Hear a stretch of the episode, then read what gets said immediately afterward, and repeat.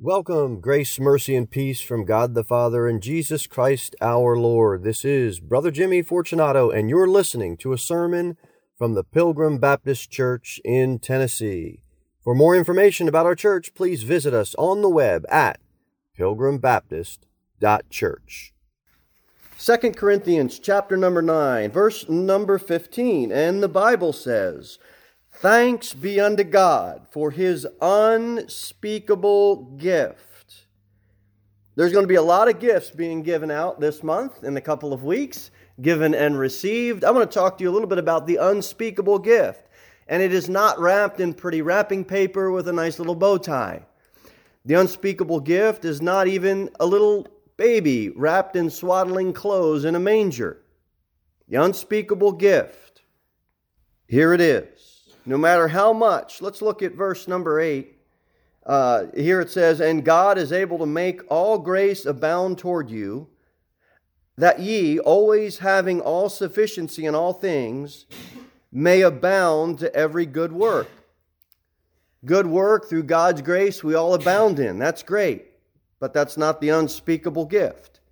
And then look at verse number 11 being enriched in everything to all bountifulness which causeth through us thanksgiving to God. I hope we all give thanks to God, right? We all do. And that's a great gift. All of the things He's done in our lives, but I don't believe that's the unspeakable gift. Look at verse number 12. For the administration of this service not only supplieth the want of the saints, but is abundant also by many thanksgiving unto God.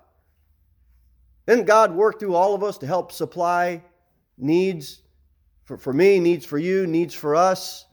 That's great. That's a great gift.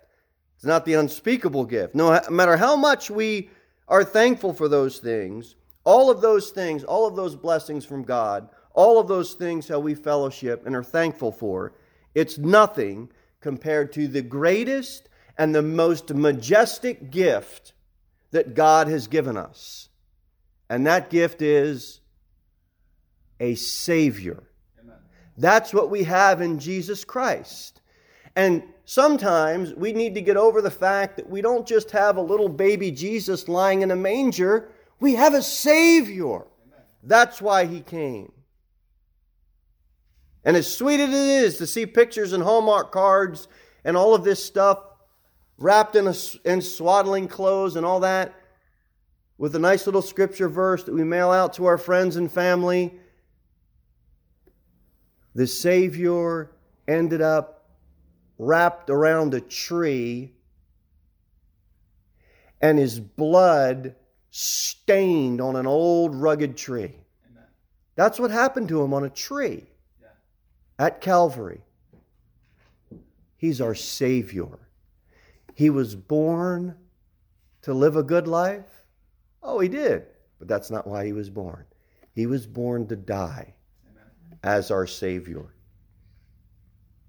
Luke 2:11 the Bible says for unto you is born this day in the city of David a savior which is Christ the Lord. That's who we have. That's who we come to worship. That's who we preach about. That's who we teach about. Isn't it exciting being a Christian? it is. Now, the phrase, I, I, know we, we paused and parked on this last Sunday, but the phrase unspeakable gift, it's only found one time in our Bible, and it's found right here, 2 Corinthians 9.15. All the modern versions completely remove unspeakable. It's removed from the Bible. We've got the right book. Yeah. Now, no words can es- express the majestic greatness of the gift because our, our mind can only go so far to conceive it. As Christians, we love thinking about these things, don't we? And then we park on it, and then our mind just, it can only go so far. No matter how many different languages you can speak, this gift is higher than even all those languages can express this gift that God has given us. a Savior. Why in the world would we meet on a Sunday, on a Sunday night, on a Wednesday night, on a Thursday night, on a Saturday afternoon to give out gospel tracts and it would be a silly, fanatical, what are you doing type of thing if it was a fairy tale. Right. But it's not a Hallmark card. It's not a Hallmark special on TV. It's not some parade that the town comes together and gets excited about. It's a Savior. Yeah. He's, he's, he saved us. That's why he came.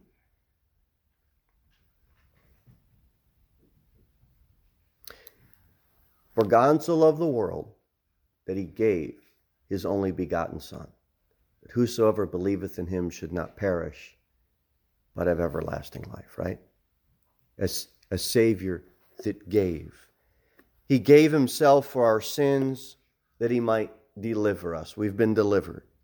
The Bible says, I am crucified with Christ, nevertheless I live, yet not I, but Christ liveth in me. And the life which I now live in the flesh, I live by the faith of the Son of God who loved me and gave himself, gave himself for me. 1 Timothy 2, who gave himself a ransom for all. Amen. Titus 2, who gave himself for us that he might redeem us from all iniquity. Our Savior loves us. He defined that love by giving Himself for us. Yes, He was born. Why was He born? Why did He need to die? For us. Amen. I know what we're going to do after church. We're all going to run to Walmart and we're going to buy a gift for our worst enemy and when we're going to spend some money on wrapping paper and a bow, and we're going to send it to our work. That's what we're all going to do, amen. But we're really not going to do that, are we? Because we're not going to buy a gift for our worst enemy. We're going to buy a gift for our best friend. We're going to write a letter to our. That's what we do. We send gifts to our friends. We write letters to our family. We we don't do it for our worst enemy, do we? No, we talk about them at lunch. but you know what Jesus did? He gave the greatest gift to his enemies. So, who's his enemies? You and me. Praise God. First Corinthians. Let's go back to First Corinthians. All right, if you're awake, say amen, kids. You awake? Amen. Amen. All right, First Corinthians chapter number 9.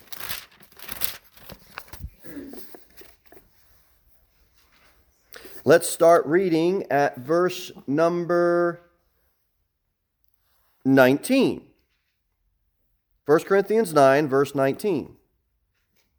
For though I be free from all men, yet have I made myself servant unto all, that I might gain the more. And unto the Jews I became as a Jew, that I may gain the Jews. To them that are under the law, as under the law, that I might gain them that are under the law. To them that are without law, as without law, being not without law to God, but under the law of Christ, that I might gain them that are without law. To the weak became I as weak, that I might gain the weak. I am made all things to all men that I might by all means save some, and this I do for the gospel's sake, that I might be partaker thereof with you. Look at verse number 19. I made myself a servant unto all. Christ came as a servant. Us as Christians, the whole context of this verse is to serve others.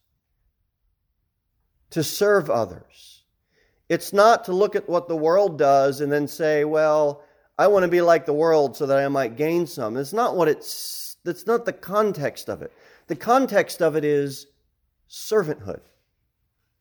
How can we serve others? Look at verse number 20.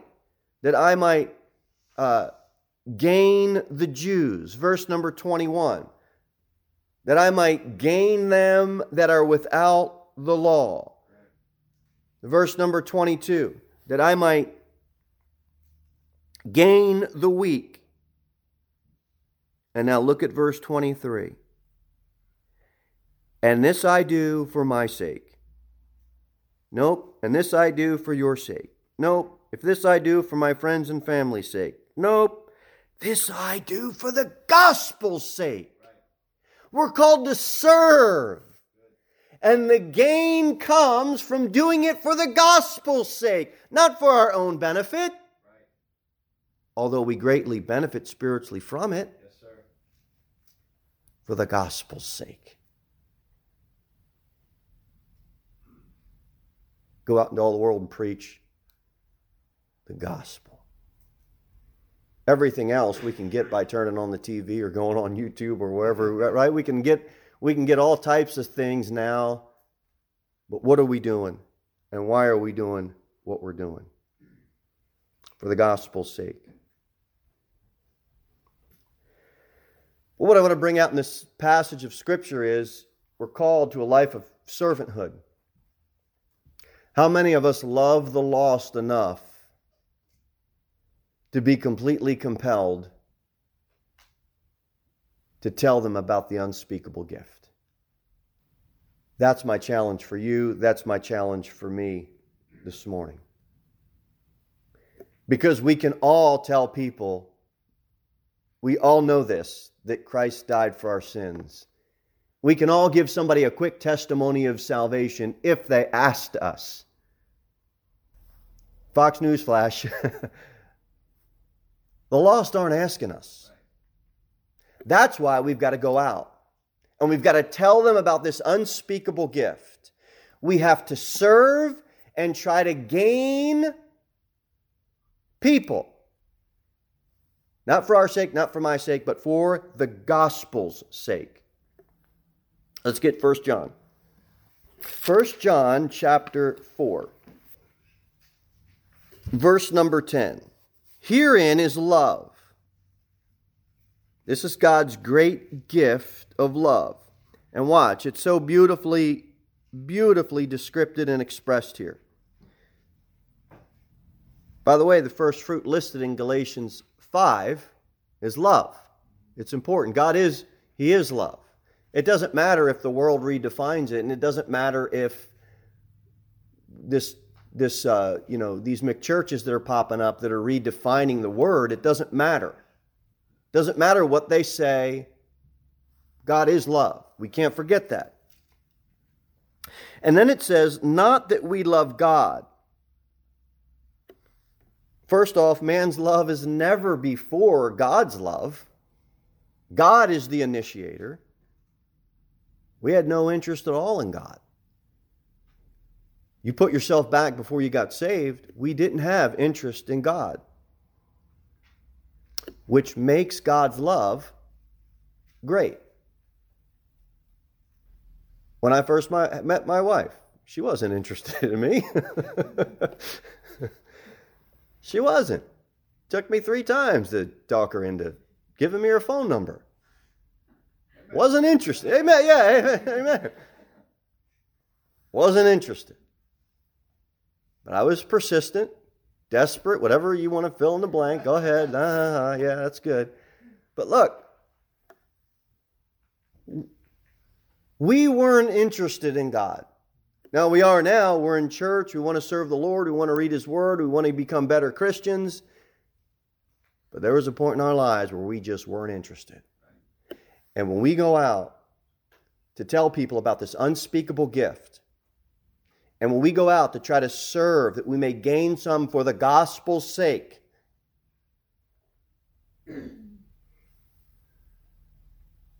we got to remember where we were at. We weren't interested and neither are they. Does that mean we don't bring this unspeakable gift to them? Not at all. It means more fervently and more persistently we do. And then it says, Herein is love, not that we love God, but that He loved us. It doesn't say He approved of our sin. It doesn't say He desired to be our buddy. It doesn't say that he thought we had pretty good character. No. But he loved us and he sent his son to be the propitiation for our sins. That's the sacrificial death of Christ, which satisfied God's wrath. But here's what I want to say. You think lost people, well, they'll never know what propitiation is. Well, forget about that. They don't even know what God's love is. Right. Right. You've got to be persistent. I've got to be persistent. Oh, well, they didn't take the track, so, well, you can't have that attitude. Maybe they didn't take the gospel track, but the attitude should be silently in your heart, you pray for that person. Not, oh, well, just another hell-bound lost sinner. I'm not happy people are going to hell.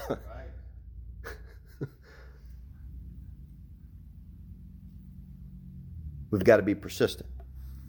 All right, Psalm 147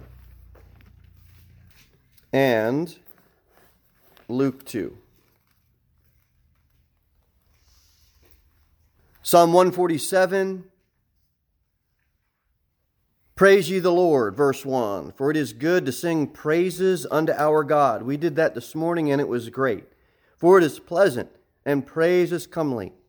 The Lord doth build up Jerusalem. He gathereth together the outcast of Israel. He healeth the broken in heart and bindeth up their wounds. He telleth the number of the stars. He calleth them all by their names. This might sound a little familiar. Brother Kelly touched on this a bit this morning. We didn't compare notes again. but verse number five is what I wanted you to look at this morning. Great is our God, and of great power. Look at this. His understanding is infinite. And we have a God with infinite understanding that comes into the world as an infant. Why? To die for our sins. That's the simple gospel message. He was born to die. Now, Luke chapter 2. Luke chapter 2, verse number 7. Luke 2, verse 7 And she brought forth her firstborn son,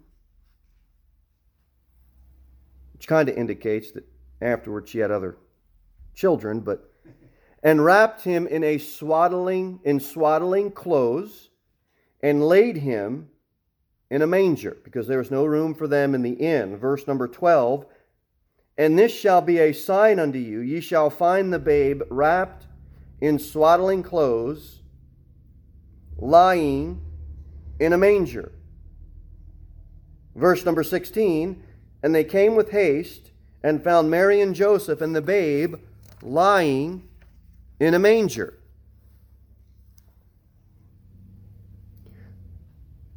The swaddling clothes looks and sounds very, very sweet to read.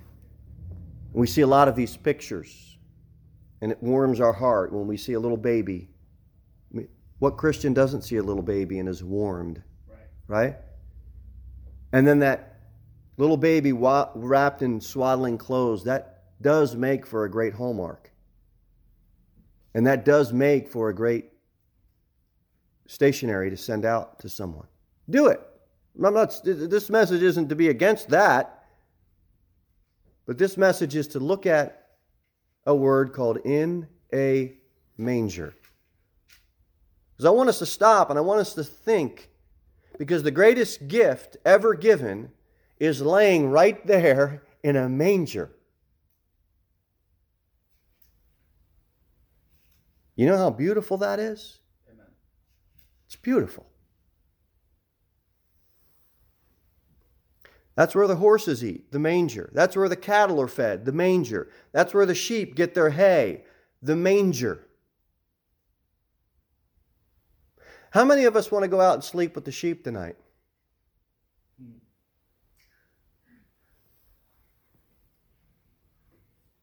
Which makes the manger scene beautiful Amen. because none of us are going to go out there and sleep with the cattle. None of us are going to lie down with the neighbor's horse at the family farm, right. which makes the manger so beautiful. The manger. You know what else is there? That's where the cattle dung is. That's where the horse urine is. That's where the horrible smell of farm life is. It's in a manger, which makes it beautiful because we're not going out there to sleep. And when we have a little baby, or the neighbor has a little baby, or someone from the church family has a little baby,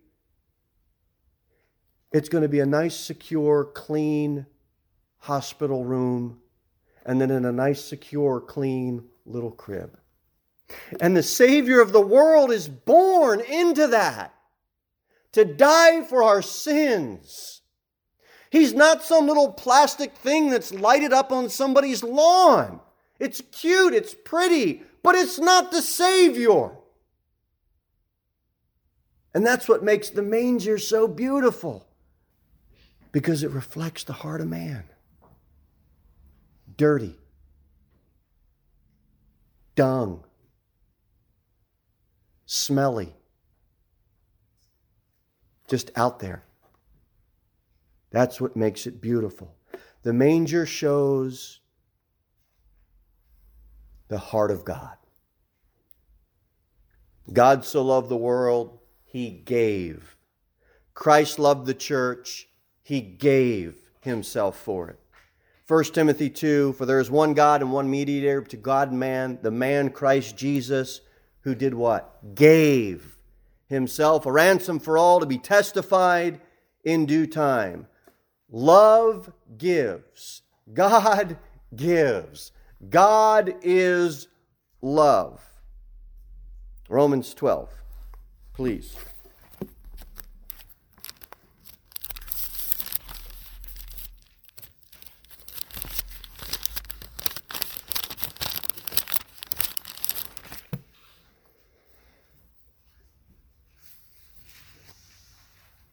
Here's a great present we can all give to God on December 25th or on December 24th or on December 23rd. But here's a great a great present. Romans chapter 12 verse number 1 I beseech you therefore brethren by the mercies of God that ye present your bodies a living sacrifice holy acceptable unto God which is your reasonable service and be not conformed to this world but be transformed by the renewing of your mind Ye may prove what is what good and acceptable and perfect will of God. Here I am, God. I'm wrapped up. I got the wrapping paper and the bow, and here I'm standing right here before you, God, presenting myself to live a sacrificial life for you. Because after all we learn about in Romans, justification, sanctification, propitiation, and all the other Asians, it's completely reasonable yeah. by the time we get to Romans 12 to just go out, go out for God. Isn't that reasonable? It's completely reasonable. Completely. But who wants to live in poverty like Christ? We just want Christ to live like that. We're okay with that you know, the smelly manger, the cattle dung, the, the cross. We get it. We know it. We teach it. We believe it. We train our families to believe it. We get it. Except we don't want to live like that. And look, God isn't calling us to just go live out in the manger. God isn't calling us to go hang ourselves on a tree. And that's not what God is calling us to do. But the principle I want to bring out to you is in Romans 12. Can we present ourselves a servant and as a living sacrifice to live for the Savior we so know doctrine about? We only have one life. Here's what I want to ask you, boys and girls. Here's what I want to ask you older people, here's what I ask myself Can we present that life to God as a living sacrifice? But I want to go further than that because you have one life and I have one life to live. If God were to give you two lives, would you do it with your second life? This isn't a reincarnation sermon, all right? I'm just saying. What about three lives? What if he gave you four lives? What if he gave you five lives? You know, he's that good that no matter how many lives he gave us, even though he only gave us one, shouldn't we be willing to sacrifice everything for him? He sacrificed everything for us. Present it as a living sacrifice. John 1:14 Simple stuff. And the word was made flesh. That's simple to read, but I don't understand it. How about just believe it? And dwelt among us. Smelly manger. He's going to go and be hung on a tree. He dwelt among us. You know who he was with? The people. You know who he hung out with? Sinners. You know who he tried to gain the more? All that servanthood stuff we read about in 1 Corinthians. Where should we be? On church on Sunday between 10 and 12, and then lunch at Denny's, and then back at church at 6, and then dinner at the pancake house. Because everybody knows you got you can always have two breakfasts on Sunday. Yeah. And then back to the grind. What? You have a Savior that was born, who lied in a manger, smelly, dirty manger, was rejected and died on a cross for us? And we want to punch the clock and come to church? What happened to Christianity in America? What happened to the pulpits of America? What happened to the young preachers of America? What happened? I'll tell you what happened. Nobody wants to present their body and live like Christ lived. We don't have to die on a cross. We don't have to live in a manger. But we don't have the servant spirit. We don't have the poverty spirit. We don't have any of that in our churches. If we want something to revive, we've got to get back to wanting to live for God. Or it's going to be sports for our whole life. It's going to be MMA for our whole life. It's going to be shopping till you're dropping your whole life. That's what it is. I'm not against MMA. Hit the bag. I want to get my. I got Bob. I got to get water in Bob so I can go home and punch him a couple of times. This isn't a sermon against MMA. It's not a sermon against sports. It's not a sermon against shopping till you drop. Although Maybe I should. We'll help all the guys out. But you picking up what I'm putting down? Amen. And we beheld his glory. The glory is of the only begotten of the Father. And that's about all we can do. Is just stop, pause, and park. Amen. And behold his glory. So that's what I'm going to do. I'm just going to pause for a minute and you just behold his glory in, in your mind. Behold his glory. It's beautiful, it's majestic, and it's God's glory. And then 114 at the end says, full of grace and truth. That's why you cannot have the best set of circumstances when you're brought into this world. And you can have the best set of circumstances when you're brought into this world. But you can't not let the world affect you. But Jesus Christ was full of grace and truth. The world didn't affect him. The sin cursed dung of the world didn't affect him. That's who I'm in awe of. Amen. Awesome. Awesome God. In awe. Hebrews 4, you can turn there.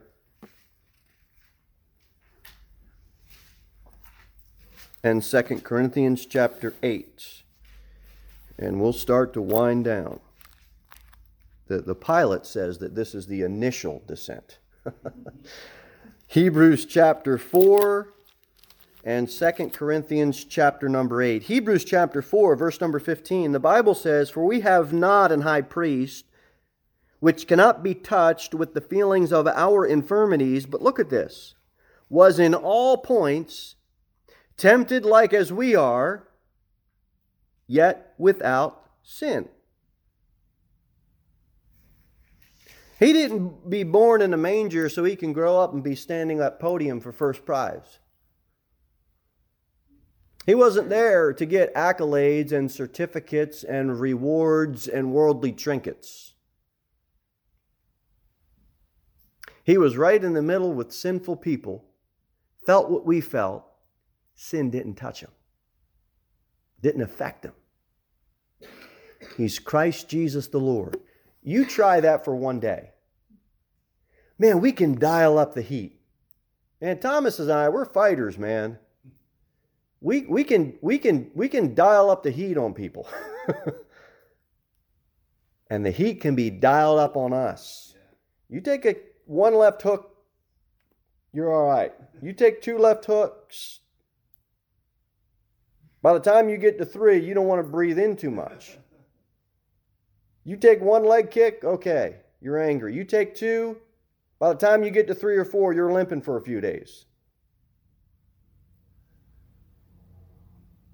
things affect us differently. We should wrap our mind around the magnitude of what Jesus Christ did for us. Wasn't touched by it, didn't. Sin, temptation, none of it. That's our Savior. 2 Corinthians chapter 8, verse number 9. I really like this.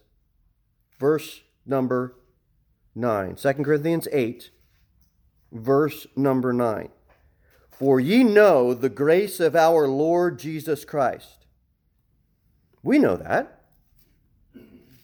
But look, that though he was rich, yet for your sakes he became poor. Why would you want to leave heaven to come down to a manger? Why would you want to leave riches to come down to poverty? That ye, through his poverty, might be rich. The old saying is, you know, just give what you can. And it's a good saying. And I just believe good, godly preachers and churches don't force or do emotional trickery to try to get people to give.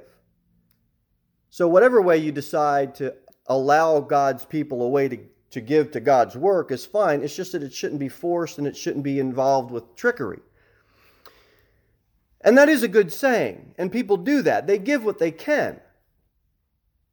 But here's what I want to ask How come we don't give what we can't? How come we don't give what we can't? What do you mean by that? Well, he became poor for you.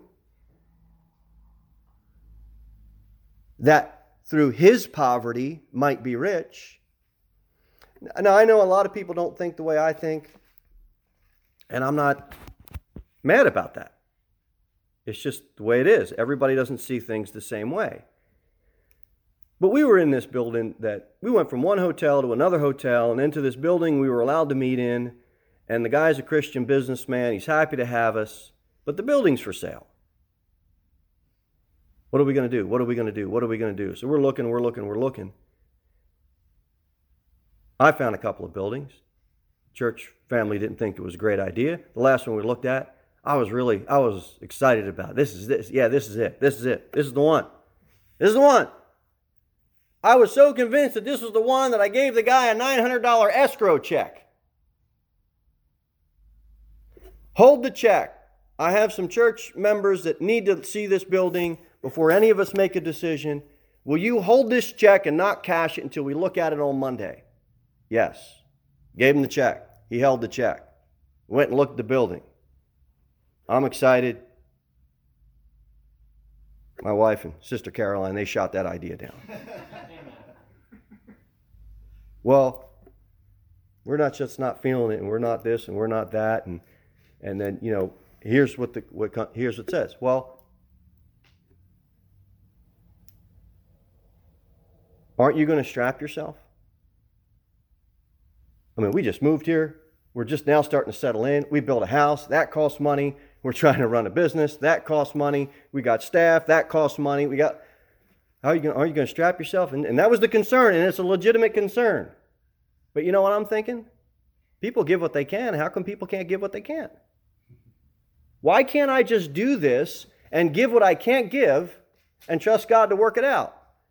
Now, I'm not saying you should think like that. I'm not even saying I should be thinking like that in that situation. All I'm saying is that's how I think. Why don't you just give what you can? It's not like we're laying on our laurels, not doing nothing.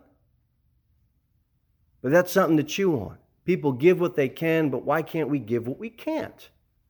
Give what we can't to God. The problem with Christianity and modern day churchianity is we have 10% Christians. We have 25% Christians. We have 50% Christians.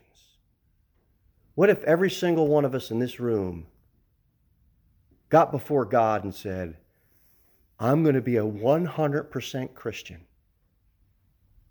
And that doesn't mean go on deputation for a year and fly to Uganda.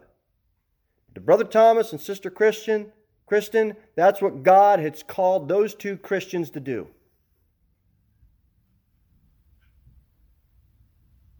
I'm not saying that means for you to be a missionary, for you to be a preacher, for you to be anything other than what God would have you to be. 100%. Yeah, but I got work. God never told you to stop working. You don't compartmentalize the Lord. But 100%. Love is more than just giving, it's presenting your body a living sacrifice it's serving and sacrificing for someone else. That's hard to do because people stink. what are all our complaints? People. All of our complaints are about people. Run a business, people stink. Go to Walmart, people at Walmart stink. Go to church, the people at church stink. Go eh, everybody stinks. I'm married, my husband stinks. I'm married, my wife stinks. I have kids, my kids stink. I have parents, my parents stink. Everybody's horrible. Everybody is. Everybody is. Now, if we would just stop complaining about that and realize that maybe it's us, and we just need to get before God and live 100% for God, you know what happens? The stinky people don't bother us as much anymore because we got our eyes this way instead of out this way. You sure you want to live for Christ? You sure you want to live for Christ? Now, I told you when I met my wife, I had to be very persistent. And as we started to get to know each other, you know, people say, "Yeah, I'll, I'll, I'll live, I'll live and die for her. I'll live, I'll die for, I'll live for." For me, it wasn't that I wanted to live for her. I just couldn't live without her. And see, that changes something. I want to live for the Lord. Yeah, yeah, I'm going to live for the Lord. Woo, yeah. Great. not saying that's a bad thing. I'm not saying that's bad thinking at all. All I'm saying is, do you think I can't live without him? I can't live without him is the bigger picture rather than I'm going to live for him. You can't live without him. Kids, you can't get through this thing without the Lord wives, husbands, grandparents. You can't get through this thing without the Lord. Right.